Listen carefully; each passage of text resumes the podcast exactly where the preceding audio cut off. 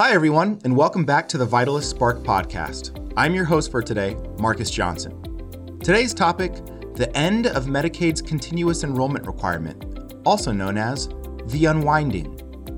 What is this unwinding? Well, since the beginning phases of the pandemic more than three years ago, the federal government has prohibited states from disenrolling Medicaid members, regardless of their eligibility status. The goal was to protect the health insurance coverage of individuals and families who were most at risk during the pandemic. Fast forward three years, and with the fading of the pandemic, the federal government has once again allowed states to restart their normal process for determining Medicaid eligibility beginning April 1st. Well, what does this mean for Arizona? It means a large number of people who are currently covered by Medicaid, roughly 650,000 Arizonans, may no longer qualify and may be at risk of losing their coverage. Fortunately, Arizona's Medicaid program, the Arizona Healthcare Cost Containment System, commonly referred to as AHCCCS, and local partners have long been preparing for this unwinding and are working hard to ensure that Arizonans take action to maintain their Medicaid coverage or find quality coverage elsewhere. Today, we're talking to two colleagues who work to improve health insurance coverage across Arizona Claudia Maldonado with the Arizona Alliance for Community Health Centers, and Matt Jewett with Children's Action Alliance. In partnership with organizations across the state, they are helping to lead the charge to protect Arizonans' coverage during the unwinding. Let's dive in.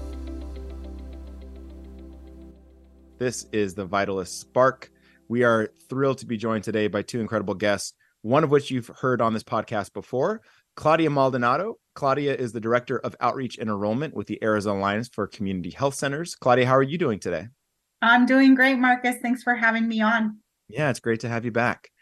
And also, relatively new to his position at Children's Action Alliance, but not an unfamiliar face in the health policy world here in Arizona. It's Mr. Matt Jewett, Director of Health Policy for Children's Action Alliance. Matt, welcome to the podcast. Thanks, Marcus. Great to have you here. All right. So, we are here today to talk about the Medicaid unwinding process. It's also more formally known as the end of the continuous enrollment requirements. This is kind of a wonky policy based topic. We've heard a little bit about it in the news but we're going to take some time to dive deeper into it to better understand exactly what it is, what the implications are, and what we as professionals should be thinking about, and what consumers and members of Medicaid should actually be thinking about doing in the next year or so. But before we dive into the content, let's talk about ourselves a little bit. Claudia, remind our audience who you are, what your current role is, and if you've got a favorite part of your job that you want to let people know about. Thank you, Marcus.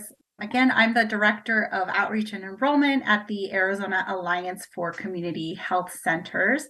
I have been here now for over two years, but I've been in this type of work that involves health system navigation and understanding our health insurance programs here in the state now for over 15 years.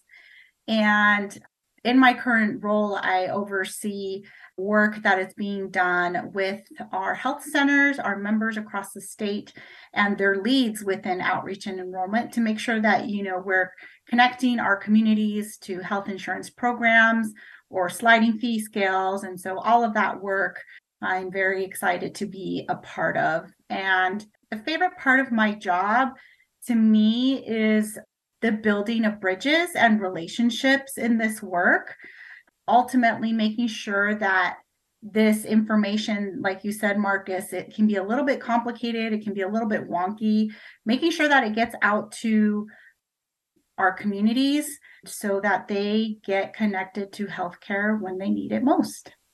That's great. Thanks, Claudia. And you and I, we all work very closely together on a day to day, on a weekly basis, particularly during the open enrollment period. So many thanks to you and your team at the Arizona Alliance for Community Health Centers because without your work, far fewer people in the state would be insured right now. So thanks for all your partnership over the years. Next to the stage, Matt Jewett with Children's Action Alliance. Matt, tell us a little about yourself.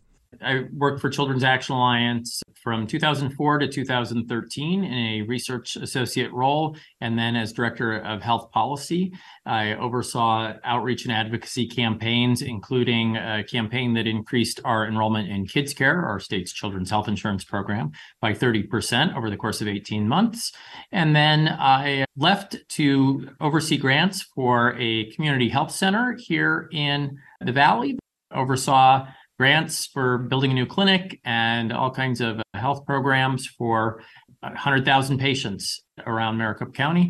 And then I recently came back in March of 2023 to my old role, reprising my role as Director of Health Policy at Children's Action Alliance. And the first thing that I uh, jumped into was as the public health emergency unwinds and we return to regular renewals for AHCCCS Medicaid. Well, it's great to have you back in the seat, Matt. I know that even though you weren't always over the past few years occupying a health policy director seat, you are somebody who can't seem to stay away from policy or health policy in general. So it is in your DNA. So I'm True. glad to see you back. Thanks. All right, Matt. So you said that, you know, as soon as you got back into this seat and back into this position as director of health policy, you were kind of once again just thrown into the fire. The public health emergency started to unwind. There's a number of policy pieces that are unwound with that. But one of the most significant ones is the fact that this continuous coverage requirement in Medicaid has ended as of April 1st. So, for those of us who are not involved in the world of health policy on a day to day basis and probably sleep better at night than those of us who are, help us better understand what is this unwinding and what is this continuous coverage ending? So, there was a state of emergency that came about when COVID hit, of course, and a number of things happened, including the federal government told the states that they could no longer disenroll people from their Medicaid rolls. And in Arizona, AHCCCS, as listeners of the podcast know, is what we call Medicaid. And so in that time, basically, if somebody died or moved out of state, they could be disenrolled from AHCCCS. But if people went were over income or they didn't do the renewals that they have to do every six or 12 months to stay enrolled in AHCCCS, then they could not be disenrolled. So AHCCCS enrollment grew considerably. And today we have two and a half million Arizonans who are enrolled in AHCCCS. Of those two and a half million, there are about 650,000 although that number is shrinking, who basically would not still be enrolled if not for the public health emergency. So it either means that AHCCCS believes that they are over income and make too much for AHCCCS coverage, or that they did not complete their renewals on time. Now, in addition to everyone who has to continue to do their renewals every six months or 12 months in AHCCCS, those 650,000 of the two and a half million people enrolled in AHCCCS who basically wouldn't otherwise be enrolled are now being given new renewal dates. And slowly over the course of the next year, they're being given a chance to show that they might still be eligible for AHCCCS. You mentioned this two and a half million number, two and a half million Arizonans that are now covered by AHCCCS. How does that compare to like pre COVID times? Is it still pretty similar or have we seen changes there? Right. It has gone up considerably. It was uh, close to or just under 2 million in that time. And uh, the increase is pretty similar to the number of people who are in that COVID override population. So now the state needs to go back, as all states are doing, and uh, redetermine eligibility for those folks who either are thought to be over income or who didn't do their eligibility renewals we actually have our first bit of data that just came out this week, the first month of that. AHCCCS is actually prioritizing people who they believe are over income. And those people were given a chance to show that they were still eligible. AHCCCS thinks that these folks are over income, probably in part because they query other databases that might have records from Department of Revenue, or if people have applied for other benefits like SNAP, which is still commonly called by its old name food stamps. AHCCCS is able to get that information. And so they basically think that some of these folks are over income, but two thirds of those that they asked for information from in the month of April ended up meeting the qualifications. So, two thirds of the people that AHCCCS asked to renew in April, who were in that COVID override population, ended up staying. What's more is we've seen that the renewal rates are even higher for Black and Native Americans who are enrolled in AHCCCS, which is great. We don't have a whole lot of data, but the preliminary data that we're seeing is that basically across racial and ethnic groups, we have a very high percentage of the people who AHCCCS thought may or may not be eligible, turns out are eligible. We don't know entirely why this is. It could be that as interest rates are going up, perhaps the economy is slowing. It could have been that at some point during the course of the pandemic, people's income has likely fluctuated. AHCCCS may have information that sometime in the last three years, these people's income was over the eligibility limit for AHCCCS. But then in April, when they said, hey, show us that your income still qualifies you, they ended up qualifying. But that's really common with AHCCCS is that we see a lot of churn. There are a lot of people whose income goes up and they're no longer eligible. And then a few months later, their income goes down and they're eligible again. Yeah, I recall from pre COVID days, at any given month, you'd see tens of thousands of Medicaid members you know, going off the rolls, coming on the rolls due to fluctuations in income or other eligibility criteria. So it's not unique to kind of get back to this pre pandemic kind of normal churn. Yeah. Matt, you mentioned that you know there's 650,000 individuals currently on Medicaid who may be at risk of losing health insurance coverage. I think in a lot of the news cycles, particularly around April 1st of this year, when this redetermination process kicked in again, there was a lot of news coverage about 650,000 Arizonans could lose health insurance coverage when this hits.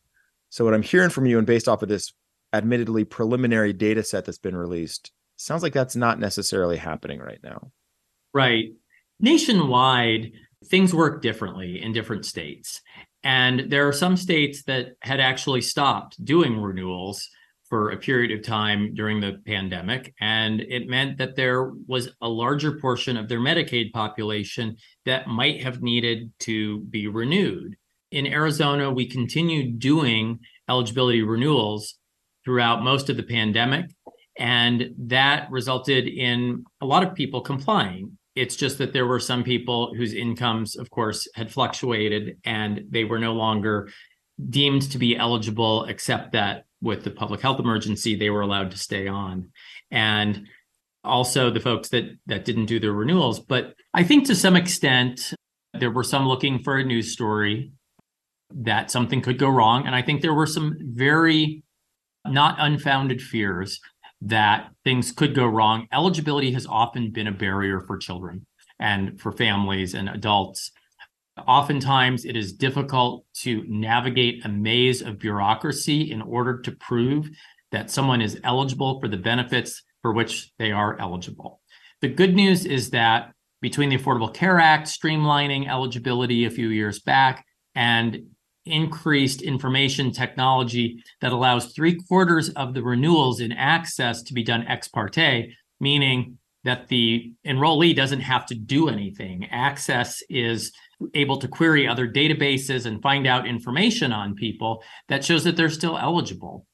So uh, it is concerning that this number of people have to go through eligibility again especially given that eligibility has often been a barrier. It's been bureaucratic, there's been paperwork, but that really has improved over the years.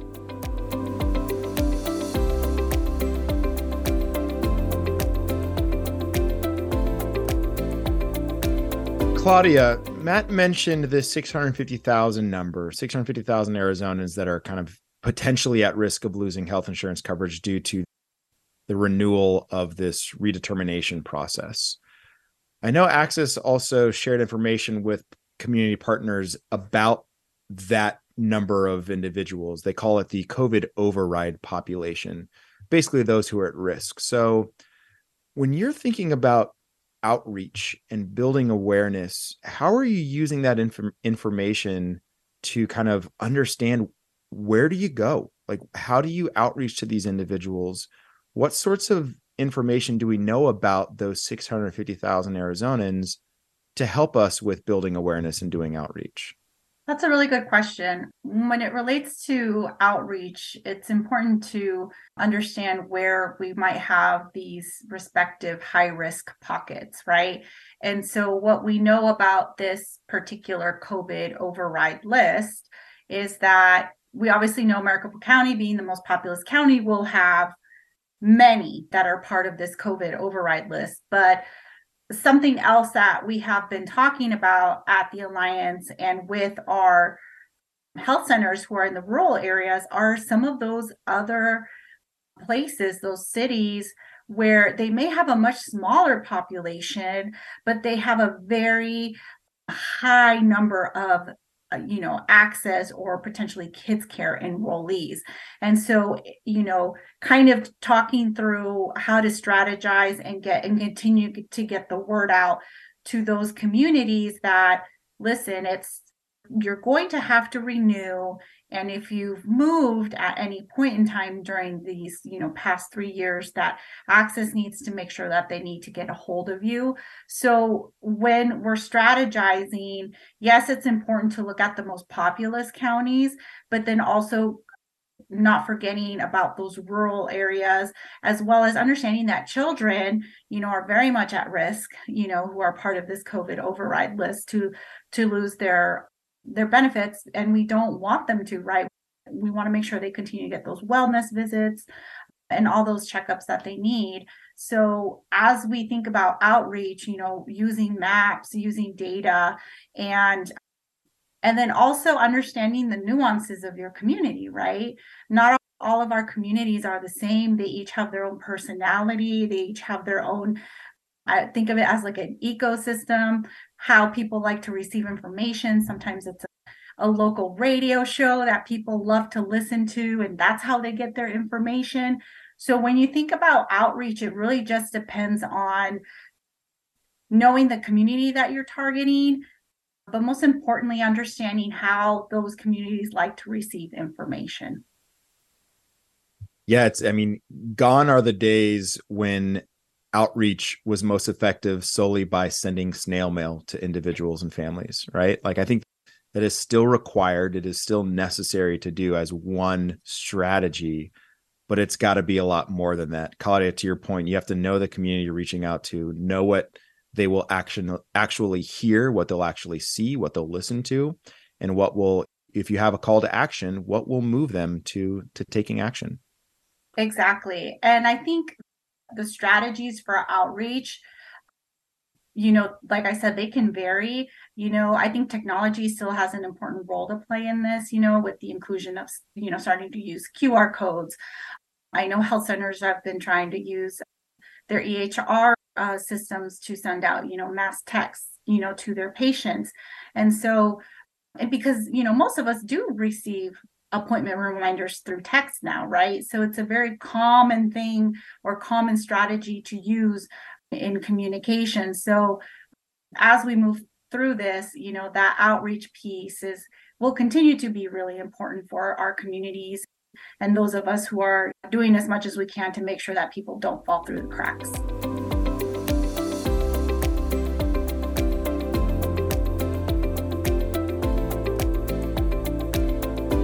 Let's dive a little bit deeper into the strategies that are being employed right now in order to reach out to these met to really to all 2.5 million AHCCCS members that have to go through this process again but particularly with those 650,000 Arizonans who may or may not qualify for Medicaid still what are some of the activities or the strategies or the interventions that, whether it's Children's Action Alliance or the Alliance for Community Health Centers or other partners, what are some of the strategies that you're taking on in order to build awareness about this? Well, can I can start. Well, one of the biggest strategies that AHCCCS has encouraged is for the managed care organizations or the health plans that provide services on, on AHCCCS to send um, lists, you know, their COVID override lists to health centers.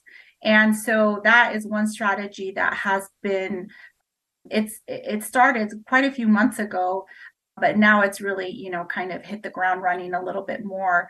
And, you know, having the health centers involved in this is really critical because, you know, they're oftentimes that first touch point for a lot of communities. And you know having that collaboration between the health plans and the community health centers it just means it adds another layer right to the possibility of reaching that medicaid beneficiary that doesn't just rely on you know a notice or a text message but another entity that is actively trying to reach out to them Children's Action Alliance has also been convening a coalition of people who are interested, and that includes the community health centers, the health plans with AHCCCS. We've been outreaching to groups as diverse as the Association of Librarians because we know that some people may not have the internet access at home and could be going to a library in order to do their renewals. So we want librarians to be able to help them. We just sent an email out to 500 school district employees around the state who are assist with the McKinney Vento homelessness services for students in school districts. We have also talked with quite a bit of media from local to national about what it is people should do, which is make sure that their contact information is up to date with AHCCCS. They can do that through their health plan by calling the number on the back of their ID card. They can do it by going to the website healthearizonaplus.gov and updating their information there. They can go to an assister whether it's inside of a community health center or assisters or navigators that are available to help them at food banks or locations all over the state. I think it helps that in Arizona, we've had significant outreach before.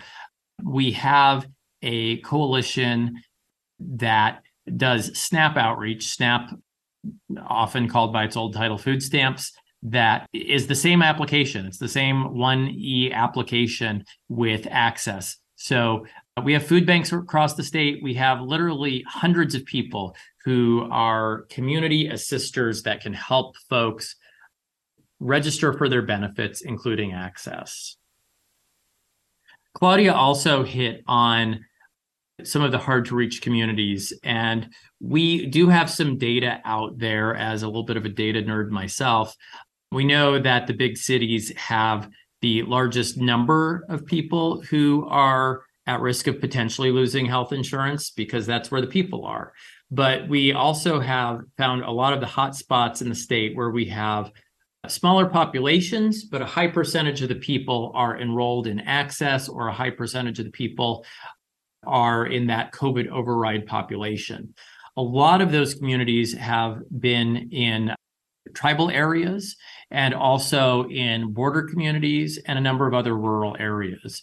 Children's Action Alliance has grant funding and has done some radio ads and I believe some print ads in the Navajo Nation in northeastern Arizona. We have billboards up in several parts of the state encouraging people to look for that envelope coming from DES, not AHCCCS. DES is the agency that does the eligibility redeterminations. And we're going to continue with some digital ads and a number of other ad buys, probably mostly radio.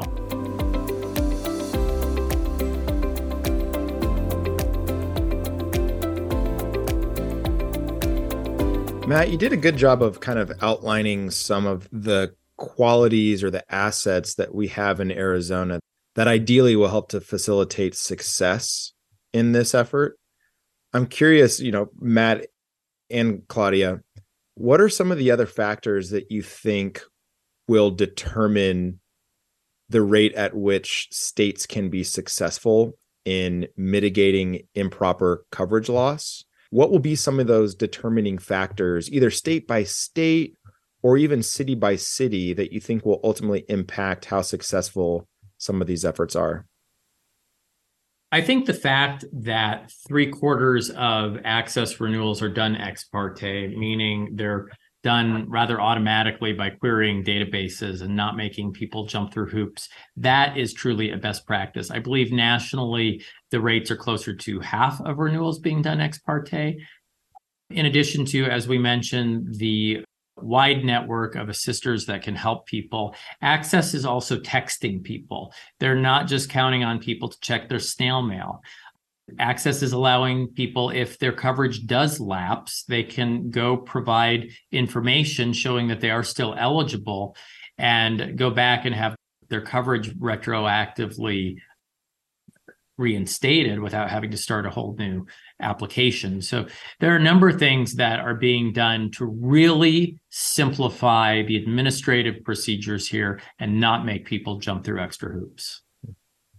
Yeah, and kind of bouncing off of that, I mean,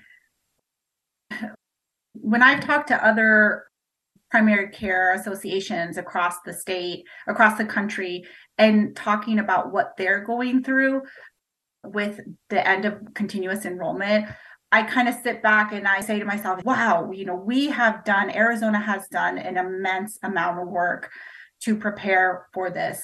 A lot of these changes are administrative changes, you know, from aligning to the SNAP household renewal the with the AHCCCS renewal date. That's such a key component and aligning it all for the household because what's really common within our programs is you know you may have a family and, and, that family has to continuously come in and renew their benefits you know mom might be one month you know kids might be three weeks later and then you know let's say dad is another month later and so for this redetermination phase you know Alex, AHCCCS has made strides to ensure that okay we're going to align snap we're going to align AHCCCS renewal and we're going to align it for everyone in the household. And that again shows a willingness, like Matt said, to kind of remove some of these, you know, procedural barriers for our communities. And I think going forward, what will make this successful is the ongoing collaboration between AHCCCS, the health plans, all of the enrollment sister community, the coalitions, and continuing to ensure that these processes and things that they've built for this, you know, are running smoothly and that there is good communication between all of the stakeholders to make sure that we are, you know, helping people as much as possible. Matt, you said it, and Claudia, you're, you're reiterating this. Like the simpler that you're able to make this process, the better it's going to be. The more, the easier it'll be for individuals and consumers to ensure that they don't fall through the cracks, that there's not a bunch of administrative hoops. And I, I was just searching online a couple hours ago. I was trying to figure out, I think other additional data was released from Arkansas, was it? About their initial set of, or their initial month of the unwinding period. And I forgot the figures, but the headline was that the vast majority of individuals who were disenrolled, which was a really high number compared to their overall Medicaid population, the vast majority of those disenrolled were disenrolled because of challenges in paperwork or they just weren't able to they weren't able to submit all the documentation that they needed to do. And so this wonky policy piece about this quote unquote ex parte renewal is really important because it simplifies the process for the beneficiaries. Right. We haven't seen that data yet from Arizona. Well, our overall data shows that we have a very high percentage of people who were due for renewal who were renewed. We don't have data on the reasons that people were disenrolled and uh, that's something I'd like to see. I'd also like to see what number of applications are moving back and forth between AHCCCS and KidsCare, because KidsCare is for those kids and families that make too much for traditional AHCCCS, but they still don't have health insurance.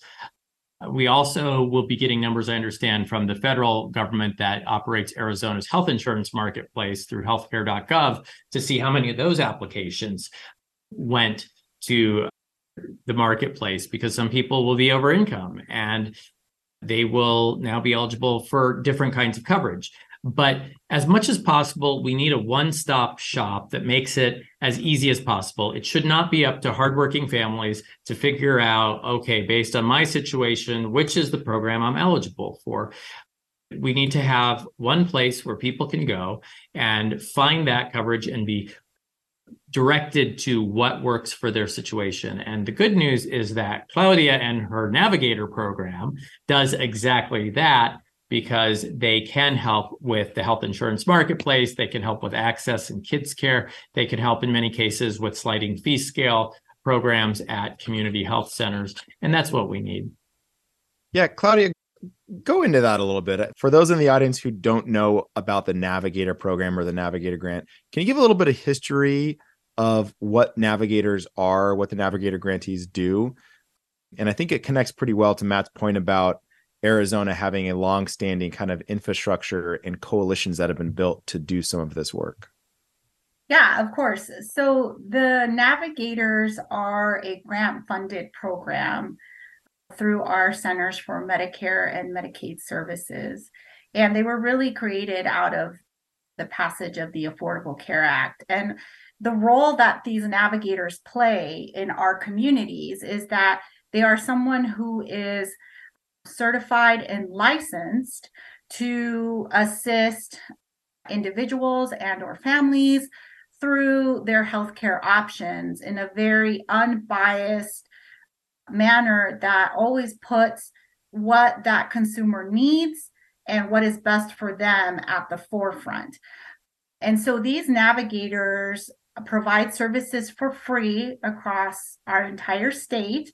And they're really meant to be uh, you know knowledgeable about not only our AHCCCS program our KidsCare program but also the marketplace you know here in arizona people we still have to do a lot of education around informing people that there is another option for them other than just AHCCCS and KidsCare. We have actually another stepping stone. I always think of this as kind of like stepping stones that we have the marketplace. It's another health insurance program that exists for people in our state. And so our navigators are really meant to be in community, doing outreach, talking and engaging, and helping people make those decisions. Like Matt said, if you're a working family, you don't necessarily have the time to be juggling different portals, understanding requirements for one portal and then another portal. And how do I know which one I need to start in? There's two of them.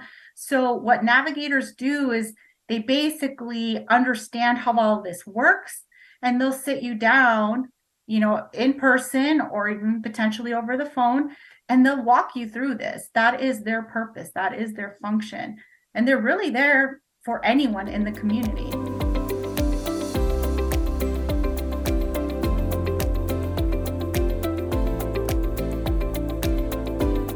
So 650,000 Arizonans potentially at risk of losing their Medicaid coverage.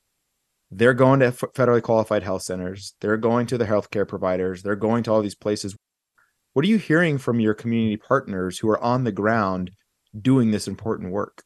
What we're really hearing from them is that they haven't heard as much noise, if you want to call it that. You know, people coming in. I mean, they do have people starting to come in, people are starting to ask questions. You know, they want to, you know, they're telling them to keep an eye out for this. But they what they're really finding is that I think this process is really a measured process, right? And so I think we'll have a lot more information in the coming months about how this really starts to play out as we do this more and more through the coming months. But as of right now, but it's still fairly, it feels very calm, and I feel funny saying that. but I will say that it's because of the relationships that have been built in communities through health centers and other community based partners that people are coming in and asking questions. You know they are seeing more of an influx of that. They are getting more calls. So that is for sure increasing but what makes me happy is that they're calling and they're asking.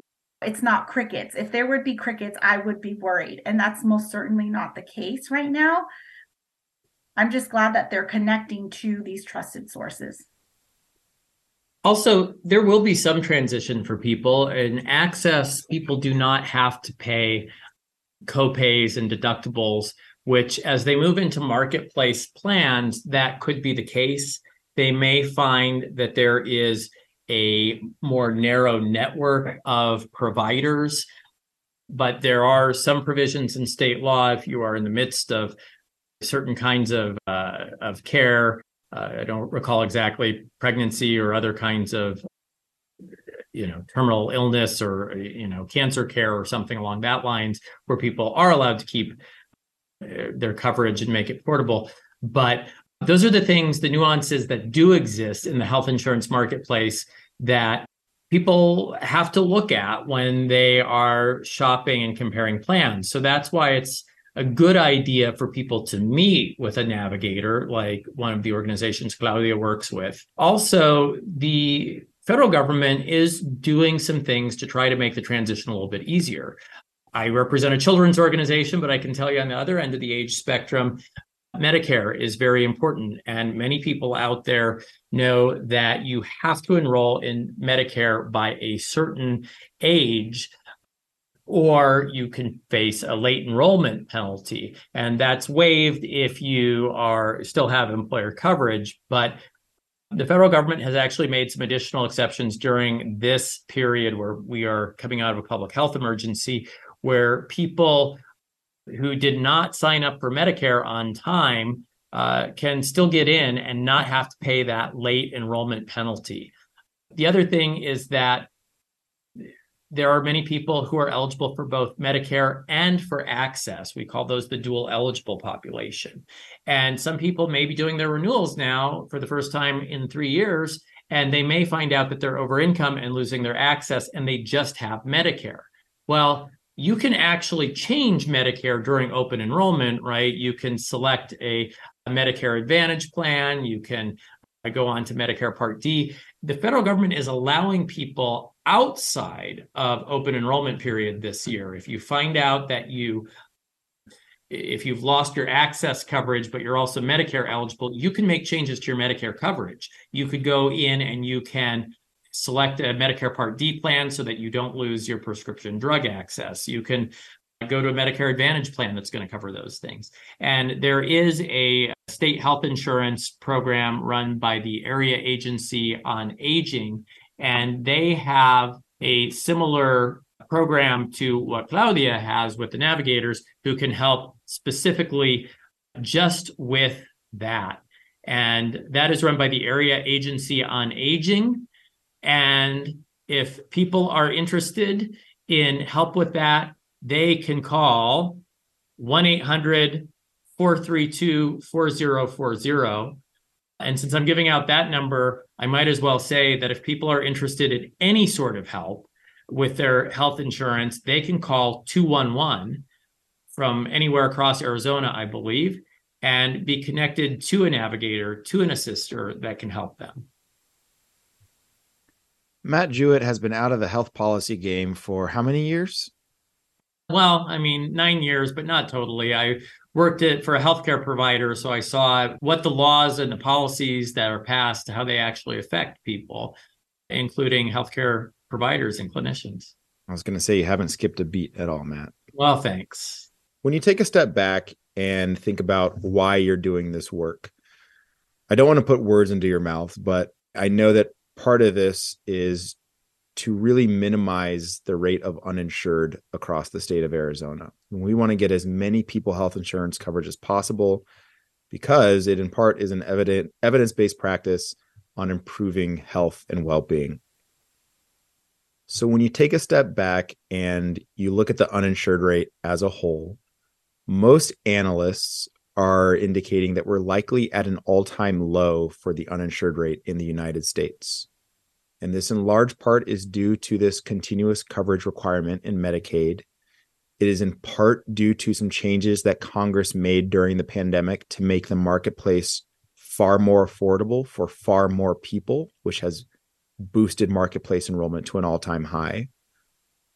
So, as we move into this period of the public health emergencies unwinding and the end of the continuous coverage requirements, do you think that these record lows for uninsured rates will stick around, or do you think that we're likely to kind of revert back to where we were pre pandemic? I believe, Marcus, that anytime we have eligibility as something that can be a barrier, it creates barriers to health insurance. And that is probably going to result in more people not having health insurance. Most of the people who are losing health insurance because they're over income, admittedly, are going to be eligible for something else. But the more bureaucracy there is, and the more paperwork and the more hoops we make people jump through, the more people, especially those people who don't feel they need it, who are often the healthiest, the cheapest to insure, but the ones who are most important from a financial standpoint. You can't just have a health insurance plan that just has sick people. Same way you can't have a home insurance plan that only exists to people whose homes are on fire. So we need to continue to work on keeping enrollment as streamlined as possible the good news is that, as you mentioned, we have done so much over the years through improved computer systems. There's still a lot that could happen in terms of updating and improving computer systems. There is work that some states are doing to allow people to check a box on their income taxes saying, yes, please contact me about health insurance options. It gives a sense of legitimacy when it's on your tax form and they know it's not someone scamming them who's uh, going to contact them. And already in Arizona, that information does get exchanged between the Department of Revenue, who, to whom we pay our taxes, and AHCCCS. So that's an option out there. There are a number of things that can be done, but I think we, the fact that we've been through this and we've seen how many more people get the care they need, or at least get the insurance that they need for the care they need when there aren't these extra barriers is has been a bit of a lesson for us. And i hope we learn from it going forward. I agree with what matt said. You know seeing the boots on the ground and seeing these navigators and this assister community go through the pandemic and you know try to continue to provide the service when you know they're not able to see people face to face it really created some unique opportunities for you know kind of doing things outside of the box. It increased you know we saw more flexibility within the programs right to remove some of these procedural pieces that we know can be barriers to people who are applying for these services. And so i think if we continue to be flexible and continue to remove these procedural or these other barriers that exist for these programs we will absolutely you know be able to insure more people. But if we don't, then our uninsured numbers will most likely increase because oftentimes half the battle can be the paperwork. It may not be the application itself, but it could be the paperwork or something else. So I think it's critically important that we think about these things and the people who are interacting with these systems and how it's not easy to try to fill out an application if you just found out you have a cancer diagnosis or if you just found out your child is immunocompromised or something. And so we just have to keep leading with community intent as we move forward. And not to forget that absent some sort of horrible health diagnosis, the majority of us aren't thinking about health insurance coverage on a day to day basis. There's a lot of other things going on in our lives and everyone's lives. And so the easier we make it for people to to sign up and to stay signed up so long as they're eligible the better it's going to be for everyone.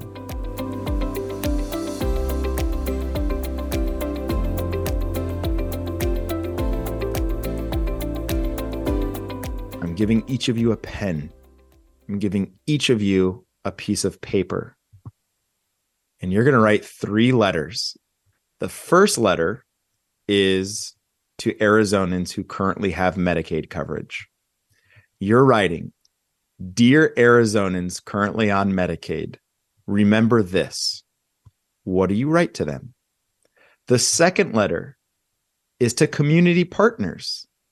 Dear community partners, as this Medicaid unwinding process rolls out, remember this. And your last letter is to AHCCCS. Dear AHCCCS, As you move your way through this unwinding, please remember this. What are you saying to each of those stakeholders? First, Medicaid members. Second, community partners. Third, to AHCCCS. Claudia told me she wanted to go first on this one. so, dear Medicaid member, I want you to know that there is an entire community out there waiting for you to get help and know that you do not have to do this alone. So, whenever you get that notice, or if you hear little flutters and whispers of having to do a, a renewal for your coverage, know that you don't have to do this alone. That Cover Arizona, the navigators, and the enrollment assister community is here for you. That was great. That was a great letter. I felt a little tear coming in my eye. It was genuine. That was fantastic. So, dear community members, I want you to know that you can come and be a partner with all of us in this endeavor with the end of continuous enrollment. And I know we can continue working together to helping our families and our individuals be healthier. If and when you hear about AHCCCS and changes in the AHCCCS program or health insurance changes, please know that again, there's an entire community that wants to partner with you because we know you already have the trust, you may have the space, and you have the connection to the community members that we want to reach. So just know that we want to build bridges with you. And dear AHCCCS, please remember that we are here to work along with you.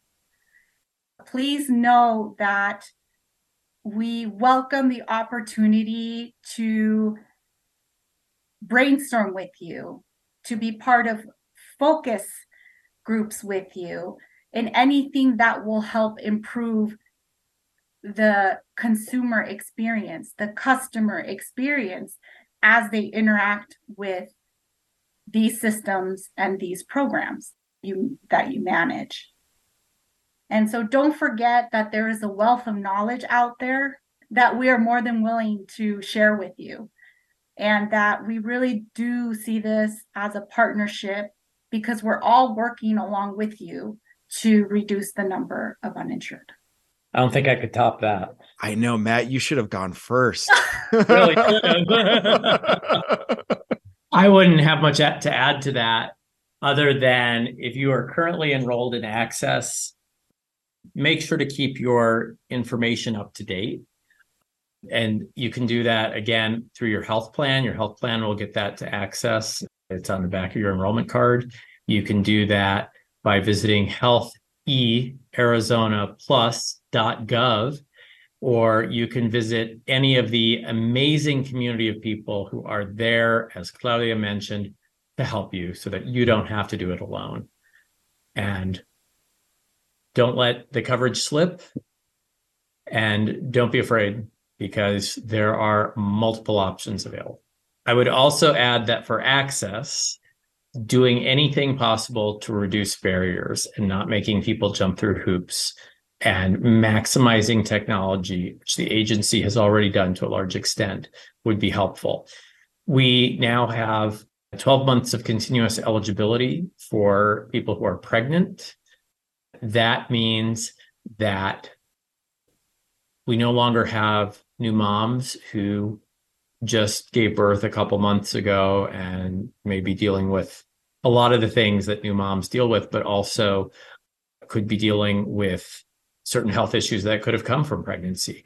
We've had a tremendous epidemic, really, of maternal deaths in this country. We have among the highest maternal death rate in the developed world. And it is particularly a problem among Black and Native American communities. And for them not to have to worry two months after giving birth about doing their AHCCCS eligibility redetermination and having 12 months of continuous eligibility is really important. We really should have that for young children zero to five. They're doing that in, I think it's Oregon. one of the Pacific Northwest states. And we in Arizona are now doing this, fortunately, for former foster youth. In in the Affordable Care Act, many people remember one of the most popular features was that young adults could stay on their parents' health insurance up to the age of 26. Well, if you were in foster care at the time you turned 18 and you were never reunified with your family, you're kind of out on your own. The good news is that the state and the feds allow young adults who have come out of foster care to be in, in Medicaid. I believe they're allowed in Medicaid regardless of their income. And they're allowed up to age 26, just like anyone else who would stay on their parents' insurance. But we would still send a renewal form and make people go through that renewal process while the law says they're going to be eligible no matter what their income is. So now we've stopped sending that renewal form and it's just continuous eligibility until you're 26 if you're a former foster youth because those youth are our kids as a, as the state and they get to stay on our health insurance so we've seen how that's helped we need to continue to do that i'd love to see from a policy standpoint i'd really love to see us cover more pregnant patients we have one of the lowest income thresholds pregnant patients are traditionally covered at a much higher income rate than other people. You can usually get into Medicaid when you're pregnant at a much higher income level than you would otherwise. In Arizona, there's not a whole lot of a difference. If you're expecting, you can be in Medicaid at a very slightly higher income level. I'd like to see us raise the income eligibility level for that. In KidsCare, we also we can celebrate the fact that the budget that the governor just signed does increase eligibility for KidsCare. So instead of twice the federal poverty level, we now go up to 225% of the federal poverty level once that's approved by the federal government. So my hope is within a few months that will be implemented. Also, we would love to see the state get rid of some of the other requirements to get into KidsCare. Families have to, I, the child either has to have been uninsured for three months or they have to have had some kind of qualifying event where their parent lost their employer coverage or they're coming in from AHCCCS because their income came up. Again, those are barriers, and we want to eliminate as many of those barriers as possible for KidsCare. And then the final policy I would really love to see, and these are things that really our legislature and governor need to address, is that even after you are here legally, you get a green card, you're still not eligible for Medicaid for the first five years. Now, states have the option for to exempt people if they are pregnant or children from that five year bar. And that is so important because you don't want to waste five years in childhood. Five years is everything, it's the foundation to grow up healthy.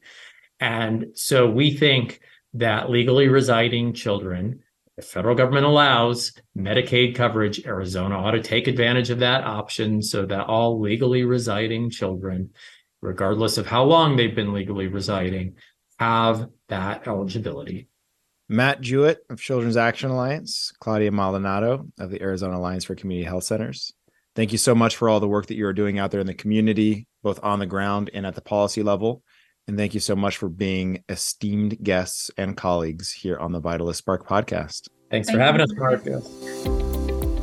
Thanks again to Claudia Maldonado and Matt Jewett for convening community partners, keeping us informed, and building awareness of this pivotal period for health insurance coverage in Arizona. As you heard, Arizona's Medicaid program, AHCCCS, will be redetermining eligibility for all Medicaid members over the course of the next year. If you, a friend, or a family member are covered by Medicaid, or if you work for an organization that serves Arizonans who may be on Medicaid, remember these two things. First, all Medicaid members need to ensure that their information is updated on healthearizonaplus.org. That's health, the letter E, Arizona, plus, spelled P L U S dot org.